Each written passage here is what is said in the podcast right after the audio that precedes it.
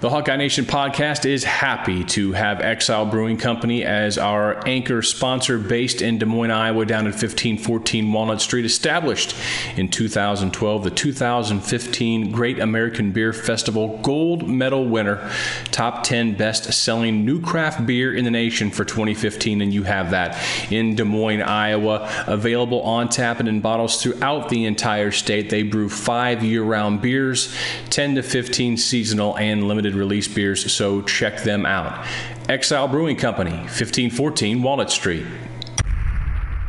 HN podcast with Miller and Deace, March 6, 2017, and it's at night.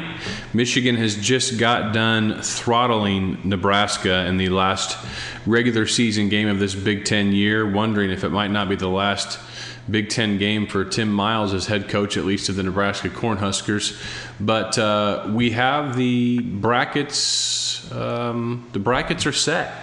And since I was teasing earlier that we would be sharing our brackets on this, and I'm not going to write anything about it, which is a push to drive people to the podcast. Um, do you have your bracket filled out?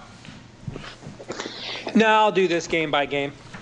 Okay, I've got mine filled out, already This done. This so is this is a, this is a complete crapshoot. I mean, Yeah. seriously, it's, it's just I literally have no idea who will win. yeah, because the NCAA bracket is science, and you always get that one right. Well, uh, my I mean, this is you know last year I don't remember how I did. I remember I correctly predicted Michigan to upset Indiana because they needed to win to get the NCAA tournament. more Yeah, than and I Indiana dogged you did. on that one, I think. Yeah, you did. I turned out to be right about that. But this is this is a crapshoot. I mean, I I, I don't I, I could make a case that the top any of the top ten seeds could win this. I mean, I, I really believe that. I think any of the top ten seeds are capable of winning the tournament. I said at the start of the year, I told us, I told you on the podcast that I'd be shocked if anybody other than Purdue, Wisconsin, or Indiana won the league uh, when it was all said and done, and Purdue ended up winning it outright. But from seed one Purdue to seed ten Indiana, I mean, if Indiana just just got hot, if their junior class just pulled a Steve Alford Iowa a couple times we saw back in the day, would that shock you at all? Not at all. Shock me at all? Nope, nope, it would not. Shock me at all? It would not shock me at all. Let's get going on this bracket then. We'll start at the top uh, of the Wednesday games, March the 8th. 13 seeded Purdue against 12 seeded Nebraska, and um, I'm sorry, 13 seeded Penn State against 12 seeded Nebraska. Boy, the Huskers look like a team that just they don't care anymore. I, although I give Michigan credit, they shot the lights out uh, in that game. I mean, that was that was pretty impressive. But I, I don't give Nebraska much of a chance. I'm going to go with Penn State in that one. Just a second, I'm flipping a coin here. All right, I got Penn State. I had, Keep it- that- this is literally a flip tournament. Keep I, keep that coin handy. I mean, Nebraska. I mean, Michigan broke Nebraska's will with the amount of basket, the way they shot, and when you're trying to get in somebody's shorts and they just make the shots that Walton and to a lesser extent Irvin and Wilson and these guys were making, that breaks your will. But they had played pretty good the last month and a half. Just didn't have the record to show for it. Uh, but I'll go with I'll go with Penn State. All right, number 14 seeded Rutgers against number 11 seeded Ohio State uh, Buckeyes. Yeah, I, this is one. I think Ohio State is just a better team. Although, I, and I and this is going to sound like really snotty. I Oh, don't bring it. to. Bring it. Rutgers might be like the best three-win team I've ever seen in the Big Ten. Yeah, yeah, all over it. as soon as I said that, Yeah, that's I mean, I realize I just kind of gave them the one, one, uh, the one-legged man in the ass-kicking contest award, but. I mean, they've played some good basketball at times for being a three-win team, man. They have. yeah. You gave them their props. Um, you just probably pissed off all three of our Rutgers listeners. I didn't mean it. Just I wasn't trying to be condescending, but I, I realized there was. Well, you don't have to say try to. You don't have to be. try to be something. Sometimes know you just just are. It emanates from me naturally. I realize that. Yes. Day two, March 9th, Thursday. Um, in order of games played, noon on Big Ten Network, noon Eastern, 11 Central. Illini are the ninth seed against Michigan, the eighth seed. I have Michigan winning this one. Um, I think that loss to Rutgers by Illinois on Saturday is going to wind up costing John Groce his job. I don't think there was any way they could have gotten rid of him had Illinois made the NCAA tournament. And had they won that game, I think they might have made at least a play in but they lost that game. They were up, what, nine late. Very experienced, senior laden team. And I think, uh, I think that's all for them. I'm going to go the other way. Uh, to me, Michigan, Minnesota, and Iowa, you can make an argument have played the best basketball in this league in the last two to three weeks. But when you shoot as well as they did today, and now you're going to a foreign environment uh, out there uh, in Washington, D.C., noon game Eastern, sterile. Uh, the last time we thought Illinois didn't want to play for John Groce anymore, they went on a run and got themselves right back on the bubble for the NCAA tournament. And I saw today, I mean, several bracket, couple bracketologists still had them as their last four out. So I think this is the reverse of the Michigan Indiana game last year, that Michigan had to have that game. Uh, the Wolverines don't have to have this game. Uh, and so I think you'll see Malcolm Hill put on a bit of a show. I think Illinois will steal this one. I'm going with the Illini. Okay. Put that one down. I'm not going to mock you. Um, Penn State uh, against Michigan State. After the Illinois Michigan game is done, I'm going to go with Sparty. Yeah, I'm going to go with Sparty too. It's also a revenge game for them. They played Penn State once this year. They at the Palestra. Pretty, yeah, it was at the Palestra. They got beat pretty bad in that game too. So uh, I think Sparty will come up big with the day's rest. Yes. All right, evening session, 5:30 p.m. Central Time, ESPN2 broadcasted on Thursday, March 9th, Indiana against Iowa. Exile Brewing Company has a couple of beers that they want you to know about. One, the Ruthie, the flagship beer available year round, a golden lager, light, medium bodied beer, incredibly smooth finish, their most popular beer that Exile Brewing Company makes. Let me give you a few adjectives they give subtle biscuit and caramel undertone, but very well balanced, brew with premium German malt and hops, available year round, and some seasonal beers. The one they're featuring right now, the Sir Mocha Stout. Again, some adjectives from Exile. Jet black in color, medium body, brewed with local cocoa from Stam, coffee malt, and chocolate malt. Robust coffee aroma, smells like a fresh pot of dark roast coffee. Rich dark chocolate finish from local cocoa. That is available through February, available on tap and in bottles throughout the entire state of Iowa. And as I looked at things, Steve, last week of all the possible matchups that Iowa might draw in the first round, the one team that I did not want to see come up for Iowa was Indiana. Indiana had Iowa down 17 to 4 uh, in Carver Hawkeye a couple of weeks ago. Iowa somehow came back and won that game 96 90, even though Iowa was just 5 of 24 from 3 in that game. It wasn't a three point barrage like Iowa has done to Maryland, Wisconsin, and Penn State in their last three games. It's just that Indiana plays with a very low basketball IQ. That said, um, I, they, they can just flat go off. And as you mentioned, uh, to start this podcast, you wouldn't be surprised if Indiana made their way to the championship game. And I think Iowa has to have this game in order to um, feel nervous on Selection Sunday. If they win their next two games, I think they're in the tournament. If they win one and lose the next one to Wisconsin, I think it's nervous time. If they lose this one, I think it's NIT.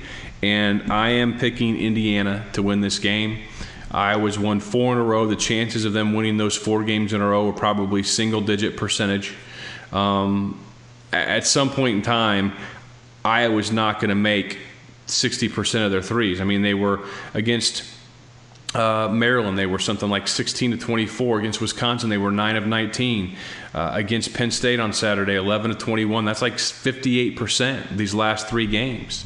And like, you know, they didn't make threes to beat Indiana, but man, Indiana has talent and they have quickness on the outside and they can go off. I'm going to take the Hoosiers.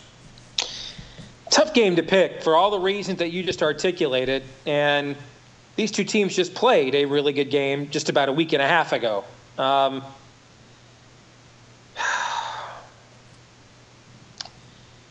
I'll take Iowa because I, to me, I think it's a 51-49 game. And I think the 51 is with Iowa and the motivation of, of getting to the NCAA tournament. But I'll say this if, if I'm the rest of the teams in the bottom of this bracket, I don't want to see Indiana win this game. I think this is the kind of thing that if Indiana wins it, I could see them playing. Uh, I could see them playing on Sunday. Uh, but uh, I'll, I'll, take Iowa with just a little, with, with, with more to play for, even though you do worry at some point Indiana's talent kicks in. But maybe that just won't happen this year. Sometimes you have years like that. Yeah, you're just playing to the fan, but your fan base out there. Um, Ohio State against yeah. Northwestern, uh, the nightcap, the late game on ESPN2 on Thursday. Ohio State, Northwestern. I'm going to go with Ohio State. I think that North, Northwestern's been a great story. I think they're in the tournament. Uh, it was a really nice way for them to, uh, you know, punch their ticket to the dances, so to speak, with their last second win against Michigan this last week. Uh, I'm going to go with I'm going to go with Ohio State in an upset here. I'm going to go the other way. I think the pressure's off Northwestern now. And I thought you saw them play uh, fairly well. Uh, I think that was the first time Jim Nantz ever called a game at Welsh Ryan in his career. So, when was the last time you saw Northwestern at home, a CBS nationally televised game on a Sunday? I don't know that I've seen it my entire life. And yeah. I thought they played fairly well in that spot today. I think the pressure's off them now uh, when they got the miracle win against Michigan. And um, I, I, think that uh, I think they get the win against Ohio State, who I just don't think is really that good. I don't think they are either. I just I'm not don't like wagering on Northwestern. Back to the next day on the Friday, the March 10th, Illinois against Purdue. I'm taking Purdue. Okay, I'll take Purdue too.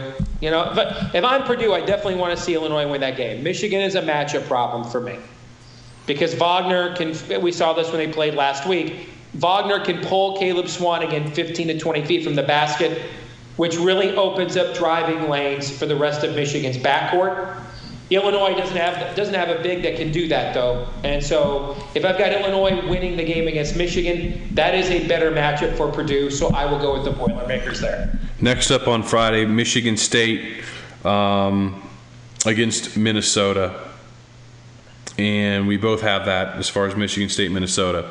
Um, me, Steve, I, am taking Purdue over Michigan. You have Purdue over Illinois. Uh, this next game, we both have Michigan State playing against Minnesota. You know, last week I, I, I tweeted out that I might just take Minnesota to win the whole dang thing, but I watched their game against Wisconsin today and, on Sunday and was reminded that. Minnesota has a lot of talent. Uh, this year isn't their peak. I think next year will be. And I think that maybe a moment can be a little bit too much for him yet. And I think that, you know, seeing Tom Izzo whine and cry like he did on Saturday uh, after, you know, they lost against Maryland, I'm going to take Michigan State to win this one. Tough to beat a team three times in one year. And um, Sparty has done that. They ha- or did no, they've only played once, haven't they? That was actually in Minneapolis. It was the overtime game in the barn. Yeah, so they haven't beaten them three times. So I corrected myself. So in that case, then it's March. Go with Tom Izzo, uh, especially with the two narrow losses they had on the road this past week. So yeah, I'm with you on that. I'll go with Michigan State. I have Indiana going up against Wisconsin on Friday, and I have Indiana winning that game. And I, filled my bracket out before we came on. I was thinking similarly as you were with regards to Indiana, just a hunch. Dangerous team. I'll take them over the Badgers. You have Iowa against Wisconsin. And, in, and in, in my case, that's a big revenge game for Wisconsin. Yep. Iowa just went in there this week, literally stole a game uh, from Wisconsin. Uh, and, you know, I, I prefer that phrase than giving a game away. I mean, even and Wisconsin did some of that, but I you still got to go out there and make plays. You know, I mean, you've got to actually go out there and still put the ball in the basket when the other team is is is gripping. You know, when they're uh, uh, when they're treading water. And so I don't really get into the whole gave the game away lingo. I'm more in favor of stole the game from them, and Iowa did that. So I think this is a revenge spot for the Badgers uh, and their senior laden team against Iowa, the youngest team in the conference, in March. I'll go with Wisconsin here. Uh, next up, I have Ohio State against Maryland. I have Maryland win that. You have Northwestern against Maryland. I'll take Maryland, uh, playing what is a de facto home game for them and a big moment for their program. You got to think they have some mojo back with Melo Trimble's uh, miracle shot against Sparty to win that game uh, yesterday. So I'll take I'll take Maryland here. All right, back to the top. We both have Purdue facing off against Michigan State. I'm going to take uh, Purdue to win this game. Who do you have?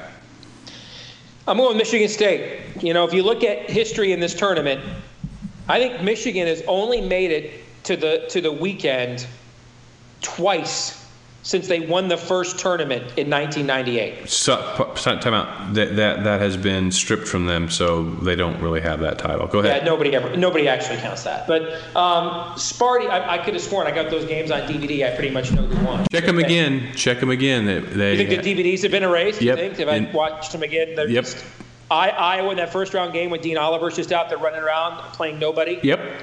They're blacked out. Technology, bro. Yeah, that's how it works now. okay. But um, I, Michigan State, seemingly, if they, if here's the thing with Sparty, if they don't lose their first game, they're like in the finals of this tournament, like every year. So I'm going to go with Michigan State against Purdue. I'm taking Sparty. I think Miles Bridges, who had a huge game against Purdue about uh, a month ago. And what I like about Michigan State, Cassius Winston is beginning to come on now. And even though Purdue's backcourt this year has been a bit of a revelation, because that was the big question mark for them coming in, if Winston continues to play this way, they don't have somebody with his level of, of athleticism. And I think he's the difference along with Izzo and Mart. So I'm going with Michigan State. Down on the bottom side, I have Indiana against Maryland. I'm going with the Terrapins. As you said, it is a de facto home game for them, not played in their home arena, but is certainly uh, in their uh, in their area code. I think that it's set up pretty well for them. And when I saw the bottom half of the draw, I mean, it, it couldn't be a better draw, really, for them to make it this far. No, and I've got uh, Maryland against Wisconsin, and I'm taking Maryland for the same reason. And I just think Melo Trimble too athletic for the Wisconsin backcourt, and it's a de facto home game for them. So that gives me a I, think that gives me a final then of Maryland and Michigan State, correct?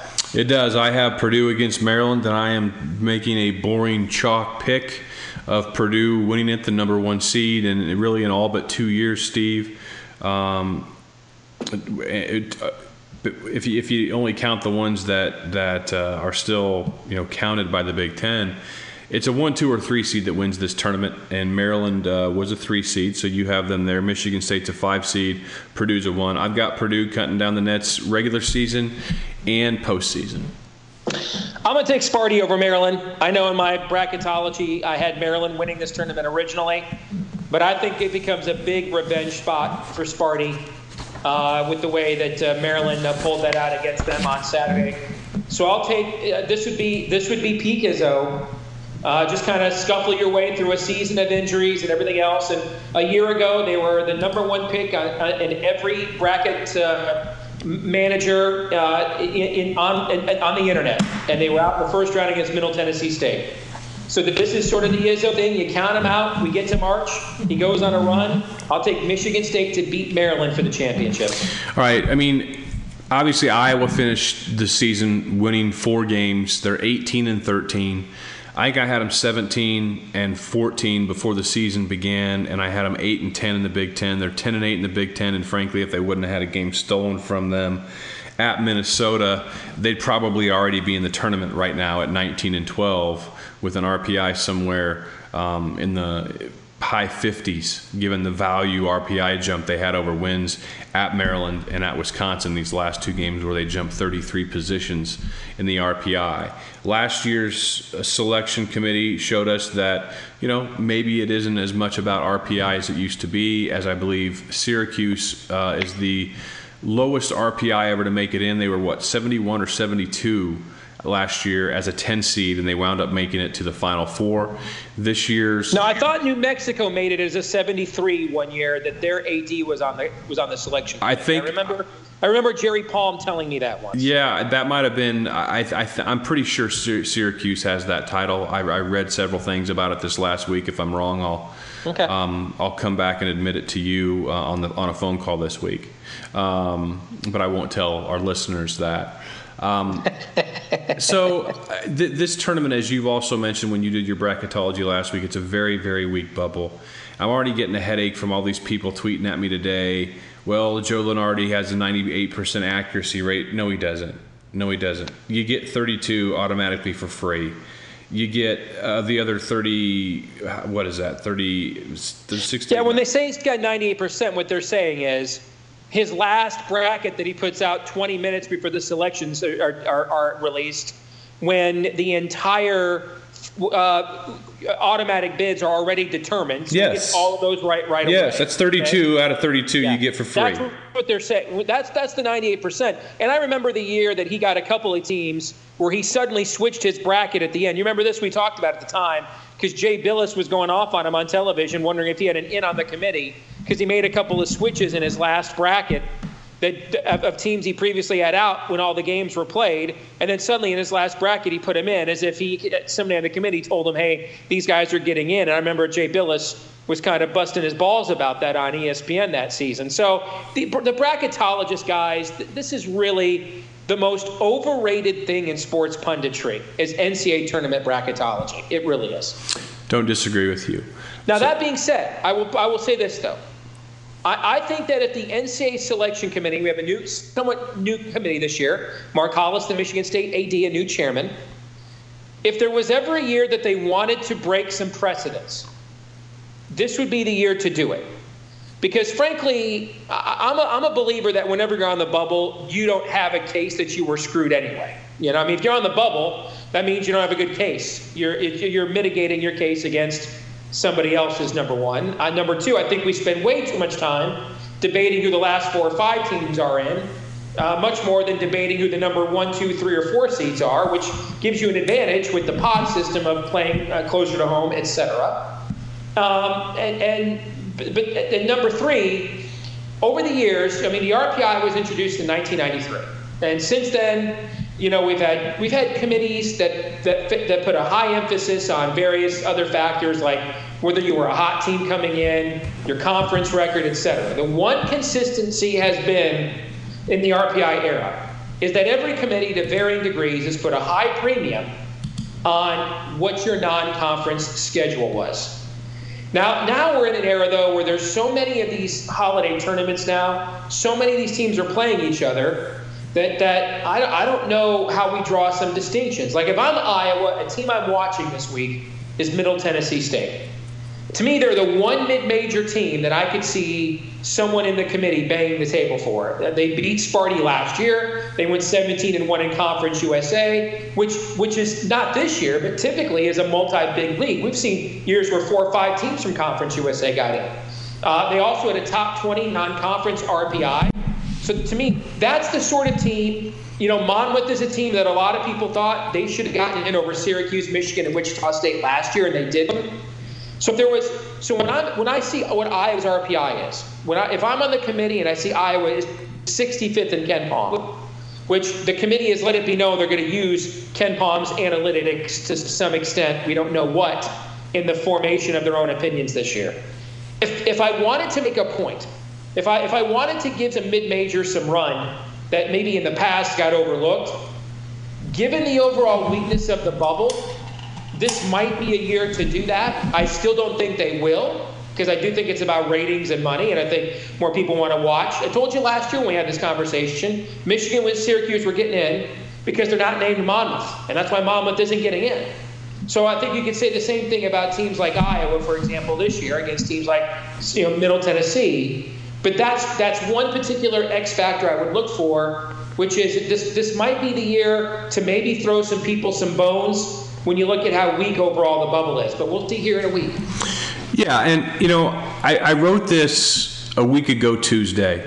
Um, you know, basically six days before since we before we we podcast this episode, and I said last Tuesday that Iowa needed. Uh, I know actually it was it was 13 days ago when I wrote this. I said Iowa needed to beat Maryland. They needed to beat Wisconsin. They needed to beat Penn State, and they needed to win two games in the in the Big Ten tournament to get in the tournament. And Iowa has since beaten Maryland and Wisconsin, which I didn't think they had a snowball's chance to do, and they've beaten Penn State at home. So they've done three of those five. I, and I still sit here and say that if Iowa is going to get in the tournament, they have to win two more. Now, I'm not on the selection committee. I certainly feel like they have to at least beat Indiana to have a shot. If they don't beat Indiana, I don't think they get in, and they're maybe a two seed in the NIT, and they're hosting you know two or three games in Carver Hawkeye Arena.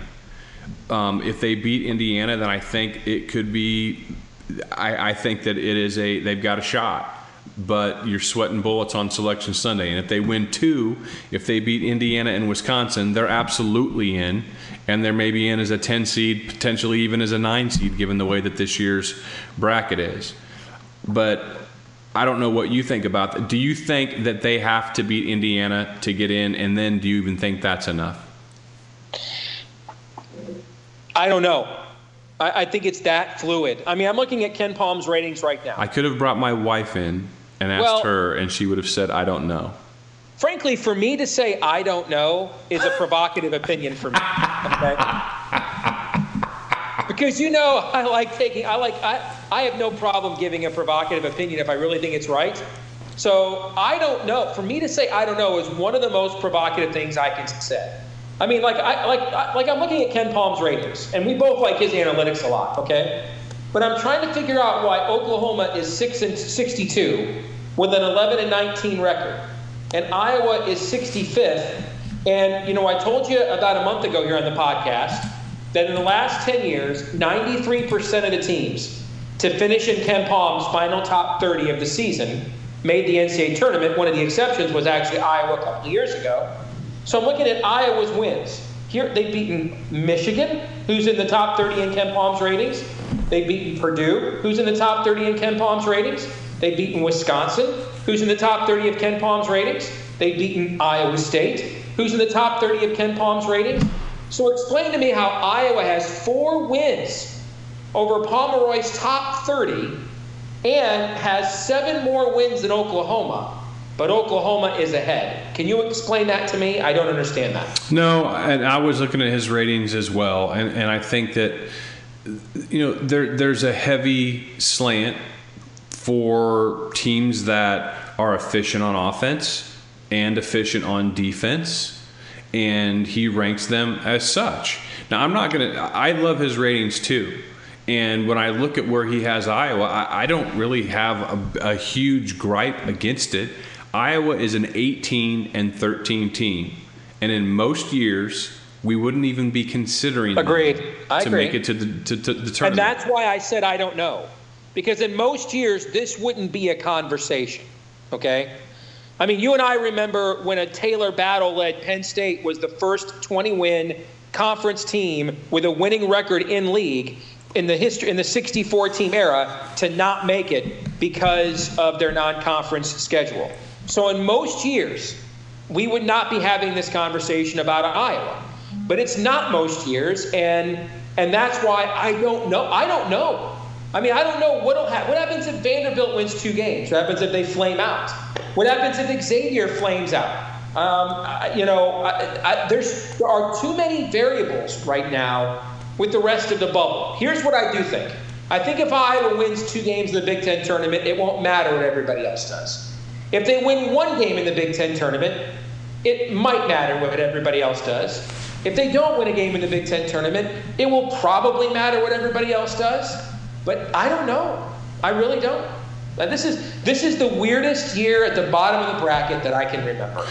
And it's a lot of fun. I mean, if you're going to have a rebuilding year, boy, you know, on the one hand, I hate seeing Iowa having a rebuilding year in a year where the Big Ten was this gettable and you know it coincides with Northwestern having one of their best teams, and that's why they look great. And you know Minnesota is still on the you know mid- middle-ish side of young, and you know they had a breakthrough year for them compared to where they were a year ago. I mean, if Iowa had its team from last year, they might have they might have won the Big Ten this year, but that's not how it works. And in a rebuilding year, when they finished 18 and 13, they have a legitimate. You and I discussing their NCAA chances isn't Homer radio. It's legitimate. Now, neither of us thinks they're in right now, but they still have an opportunity where in most years they don't. So, yeah, I, I understand what you're saying by I don't know. Um, I don't like I don't knows either. I don't like to give them, but this year it's certainly that because you, the, the, go-to metrics that we typically have aren't going to make sense this year because when you look at the Lunardis and other people of the world and who they have in, those teams normally aren't in this tournament. Those teams normally aren't in consideration for this mm-hmm. tournament. And as you know, and Ken Pomeroy has even said himself that the NCAA selection committee isn't making their judgments based on the tools and instruments by which he measures teams. He knows that, but they are starting to phase more that way. So, what the personality of this particular committee will be, we don't know that either. And it makes it all incredibly, incredibly fascinating to me. Uh, I, I, I look at a team like Vanderbilt. We talked about them already. So, let's say they get to the finals of the SEC tournament. You, you, most people think that give them 19 wins and they would be in let's say they lose, they'd be the first 15 loss at large berth in the history of this tournament. Okay? So, yeah, some precedents are getting set. When we do this one week from right this moment, we're going to see some precedents are set. Okay? It's just a matter, it's just going to be a matter, John, of which precedents they are. Indeed. I'm sitting here, I'm going through. Um what was the year that Iowa that Bowlesby got that we all say Bowlesby got him? And that was 2005. 2005. They got that's the year that he got. Uh, well, Iowa State kind of earned their way with. That's when Curtis Stinson and those guys in Blalock went at Kansas that year. But Iowa and UNI, he got UNI in at-large berth, and Iowa at seven and nine in the Big Ten. They upset Sparty on Friday at the Big Ten tournament and he got he got Iowa in that year as well. Yeah, Iowa was seven and nine. They were ranked 27th though in Pomeroy's um, index that year, and Ken Pomeroy wasn't he wasn't known. I mean, some people were still getting the internet and basketball analytics. Like, what what are you talking about? Get that stuff mm-hmm. out of here. But that mm-hmm. was a team that when you look and you and you mention how the high, incredibly high percentage of Pomeroy top 30s that have made it in. That was an Iowa team that some people scoffed and joked and said they shouldn't have made it in. They were a 10 seed that year, uh, and at seven and nine, but you know they they were a top 30 team. So at least we have that conversation. Let's talk a little more Big Ten. Go. This is going to be much less of a debate than maybe you thought it would be. Um, are all Big Ten awards? You submitted yours to me, and I glanced at yours because you know the, the the email was titled for the podcast tonight. So whenever you put in work like that, I try to read it before we do it. And I and I glanced and read it, and I caught myself. I'm like, why did I just read this? Because I like doing things myself. So I, I did see who you had, and I really was trying hard to find different players to put on my All Big Ten team uh, especially with one of your players in particular, to see if I couldn't, you know, find somebody that I believed in that we could debate. Since you know, you which is why I put the background on him because I thought that's where the argument would be about. you know me too well. Yeah. And and I went and I poured through all the Big Ten statistics. I poured through the individual statistics. I went and looked at Pomeroy statistics, and I just these are the five that I have, and it's the same five as you have. Caleb, Caleb Swanigan, no brainer. Ethan Happ, of Wisconsin, I think is a no brainer. Um, we both have Peter Jok. Some people may not, but the guy led the Big Ten in scoring. Um, nearly scored 600 points this season for Iowa, one of the best individual performances. Um, and there's been times where he just took games over and can score 12, 15 points in the span of three minutes. He's on my list, he's on yours. Uh, Melo Trimble, I think at the end of the day, he's deserving as a first team All Big Ten player. Uh, I don't disagree with that. If I had to have one point guard in the league, um, I would take him. He's very, very experienced. He can get that. He can create his own shot. He's worthy. And, and then Derrick Walton. That's the player that I really wanted to battle you on but at the end of the day, I, I couldn't. I mean, he's had a fantastic season. Where did he finish with 15 assists against Nebraska? Um, All-time Michigan single game record. Yeah, which is pretty incredible. And you know, this isn't a career award, so that's why I really wanted to debate with you about his career statistics when that doesn't really matter. You know, I was thinking, uh, oh gosh, why can't I? His name escapes me. That guy from Illinois. Um, Malcolm Hill. Malcolm Hill. I was thinking of maybe trying to make a debate for Hill, but I, I stopped myself because I don't make debates for guys on eight and ten teams who are a senior laden team who basically spit the bit eh, they they should have made this NCAA tournament. Maybe they still will, but they're a senior dominated team, and that and that's a program that during his entire four years there, they've not made the tournament. Illinois may go five years without making the tournament, or, or four, four, certainly four, which should never happen at Illinois. Given, I agree that should never happen in Illinois. Given the talent that state produces, it's a fireable offense, literally a fireable offense. So I wasn't going to go to the mat with him, so we both agree on all those picks. Well, you look at you look at Derrick Walton. Here's the a thousand points, 600 rebounds, 500 assists. No one at Michigan, and you think of all the All Americans, all the pro players they've had. No one at Michigan's ever done that. Like only six players in the history of the Big Ten have done that. That's I was blown away when I saw that. And you know, two months ago, I told you on this podcast, he might be the worst point guard in the Big Ten right now. He was atrocious. Yeah, the fan, and, the, the fan in you is riding him pretty hard. And then I don't know what happened. It, you know, some somewhere around the beginning of February, late January, Michigan and Wisconsin switched bodies. And when you now now Wisconsin got back to kind of being themselves a little bit today, but man, for the last three and a half, four weeks, they look like what Michigan looked like dribble, dribble, dribble, dribble, down to one second on the shot clock, whoever's dribbling, jack up a shot. That's been the Wisconsin offense, like for a month until today. Now, some of our listeners are going to be like, well, what about Minnesota? I don't think they have a first team player, but if you wanted to tell me that three of their guys are on the second team, I could go for that. They're just a really balanced team, and their roles and they, and guys fit into their roles really well.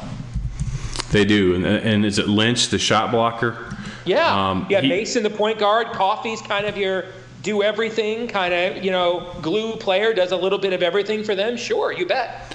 So tell me again the the um, so a thousand points. 600 rebounds, 600, 500 assists. Okay, because your email said 500 rebounds and 400 assists. Okay, maybe I had it wrong. Then I apologize. No, that's all right. That's all right. I was just trying. I'm I'm looking. Um, I'm pulling up this um, college basketball reference, and I'm just curious to see if I can't f- search that real quick. Oh gosh darn it! Anyway, I'll, I'll, do it another time. That's pretty. That's pretty. Pretty good statistics. Um, both of us had Swanigan as Player of the Year. Uh, that's a no-brainer. There's nobody else I think that you can choose. Um, very about a month ago, there would have been a debate between him and Ethan Happ, but not in the last. Yeah, I, you know, teams start, separated. Yeah, teams started double teaming Happ, which is a great compliment. Yep. Um, also forced him to make foul shots. And he can't make foul shots, and that's cost him a couple games. Cost him against Iowa. Coach of the year. You go first.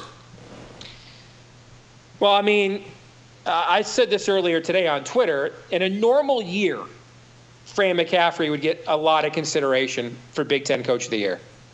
You're talking about the youngest team in the league. They were pegged from anywhere to ninth to 12th in the conference and they went 10 and 8 and they're on the NCAA bubble. But it is not a normal year. I mean, you have really two coaching jobs this year that are of historic proportions in the Big Ten. I don't know I've, that there's I've ever seen a coach do what Richard Pitino did this year. Plus nine in Big Ten wins from two to 11. Plus nine. Plus nine. I've, I've never, I don't, I don't know that I've ever seen that. Uh, and then you throw in Chris Collins. This is the first time Northwestern's ever made. It's going to be the first time they've ever made the NCAA basketball tournament. So I think you're looking at both of those guys have have done sort of generational type of coaching jobs this season. Like if I'm NC State, for example, I'm, I'm, I'm going after one of those two guys.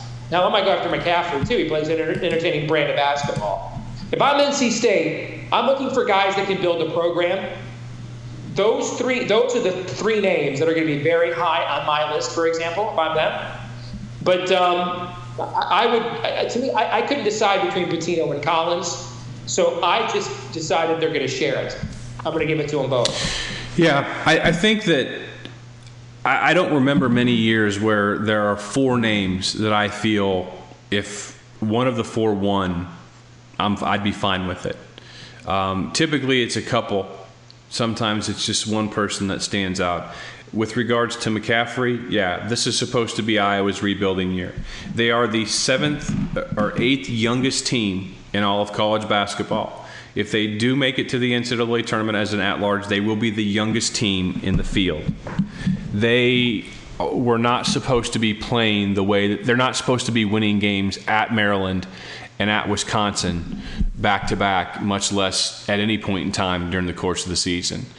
That's that's not what this year was supposed to be traditionally for an Iowa rebuilding year. And th- even though they were within one game of what I thought their ultimate record would be, they played much better, um, more consistently than I expected them to be able to play this year. And, and the future is incredibly bright.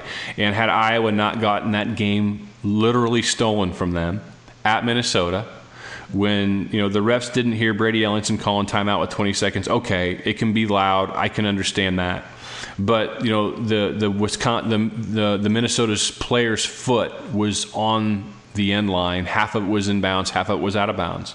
Should have been Iowa ball. Iowa was up two in that spot, and Ellingson's a good free, and Ellingson's a decent free throw shooter, but you know wouldn't have mattered as far as free throws. Anyway, I'm just saying Iowa and, and Minnesota would have had um, would have had the same record, so that would have been 11 wins uh, for McCaffery. So I think he deserves a lot of credit. We've given it to him. Pitino, you know, part of me was thinking, okay, last year was their rebuilding year. This year they were supposed to be better, but plus nine is pretty crazy. There's no doubt. And he has. I, I can't think off the top of my head a coach that went plus nine in the Big Ten. I mean, maybe somebody went five to fourteen, but that's that's an unbelievable jump because that means you're going almost from worst to first. Yes, that's exactly what it means. So I, it may not, it may have never happened. Um, may have never happened. I'm sure we'll read about it this week. So I, I give him a great deal of credit because, frankly, I thought he was a joke and was basically going to flame out. And, and that team is they're a fun team to watch play. And as far as Collins, I mean, weren't a lot of people saying that, well, this was going to be the year that Northwestern was finally going to break it? You were saying that before the year began. Um, and people expected this to be one of the better Northwestern teams ever. And they have been in a bad Big Ten and are in a, uh-huh. down, in a down Big Ten. And they have been. So to me, Northwestern has played nearer to what people thought they were going to be than Iowa or Minnesota. So I remove Collins from the scenario. And now I'll tell you who I would vote for. I would vote for Matt Painter. Um, before the season began, I think the consensus was Purdue was going to be behind Indiana and Wisconsin and Michigan State. Preseason AP poll, Wisconsin was ninth, Indiana was 11th, Michigan State was 12th. Now, Purdue wasn't Sisters of the Poor, they were 15th. Um, I, I, Googled today before we did this, you know, the CBS panel of experts, and all their guys had their little logos, first through 14th, etc. Most all of them had Indiana or Wisconsin winning the Big Ten. One of them had Maryland winning the Big Ten. Most everybody had Michigan State third and, and Purdue fourth. And they won the Big Ten by two games. They were um, two games wide of Wisconsin. I think they were three games wide or four games wide of, of Maryland, three, and they were four wide of Michigan State and seven wide of Indiana. I would vote for Matt Painter, and I'm typically, Steve, not a guy who ever would cast a ballot for the team that won more often than not, especially a team that was ranked 15th coming into the season. But I'm going to go with I would I would cast my vote for Matt Painter. I think you make a good case. I just don't think it's nearly as strong of a case as there is for Collins or Pitino. Heck, I don't think it's as good of a case as it is for McCaffery. But um, I don't have a problem with the case you made. I just don't think it's as strong as the other three. And I did just look it up. The last time I can find a Big Ten coach that went plus nine. Under Judd Heathcote in 1989, Michigan State went 6 and 12 in the Big Ten. In 1990, they went 15 and three Damn. uh, and won the championship. That's how far back I had to go. That's incredible. Did you like Google search that or were you just eyeballing it? I was just looking at college sports reference while I was listening to you uh, wax poetic. Yeah, college sports reference. I, I probably go to that site every single day. It's a great website. Um, all right, so there we have that. we're talking that's a quarter century. Yeah. Just to put that in perspective. Yeah. Yeah. Um, newcomer of the year, yeah, Miles Bridges is pretty good. Hopefully, he's good enough that he's gone. Yeah, I think he's a one and done. But they're going to be loaded next year. Loaded. I mean, the, the, the, the, the big story for Sparty is the emergence of Cassius Winston, but also Nick Ward. Nick Ward has been nearly impossible to stop for the last two to three weeks in the lane. And Winston, the light has come on for him. You know, he was a big time point guard recruit, and it just, some guys just takes longer. You know, I mean, it just took a while for the light to come on, but um, with his with the way he's playing, that takes their team to another level. Great. Love hearing that. Again, life's about timing. And uh, Iowa had their rebuilding year when Michigan State and a lot of people were down. Next year, Iowa's going to be really strong. Michigan State's going to be strong. Minnesota's going to be strong. Wisconsin's going to pull back. Purdue probably pulls back. But um, yeah, fun times. Well, a week from a week from right now, we'll have the real bracket. One of my favorite nights of the year. Mine too. Uh, it is. I don't know why it is. It's just this is my favorite sports month of the year, and getting those. There's something magical still to me at, at 46 that when I get that bracket in my hand and I print it out for the first time and I'm looking at all those names and all those lines, I just I just get giddy. It's probably the most um, tradition laden sporting thing that you know I, I do and have done as I've you know do you remember back in the day in the, in the early 1980s the the insert in Sports Illustrated the, Yeah. the- do you remember who the sponsor of that was On No. the, the back sponsor was Camel cigarettes oh boy, I knew. I figured it was going to be a tobacco company when you asked me. it was it was Joe Camel I still have several of my old 1980s brackets that I'd filled out I still have them in a shoebox um, I used to have I'd go get poster board and, and get rulers and That's draw my exactly where I was going. I did the same thing. I'd have my dad bring poster board home from work, and I'd sit there and meticulously draw it out myself. In addition to the Joe Camel, because I mean, we, we didn't we didn't get immediate access to the brackets back then. You you waited till the next day in your newspaper, or you waited till the Sports Illustrated came, and that was when you saw your bracket. Um, so yeah, really pumped up about that. Looking forward to that one as always. For Steve, I'm John. Thanks for listening.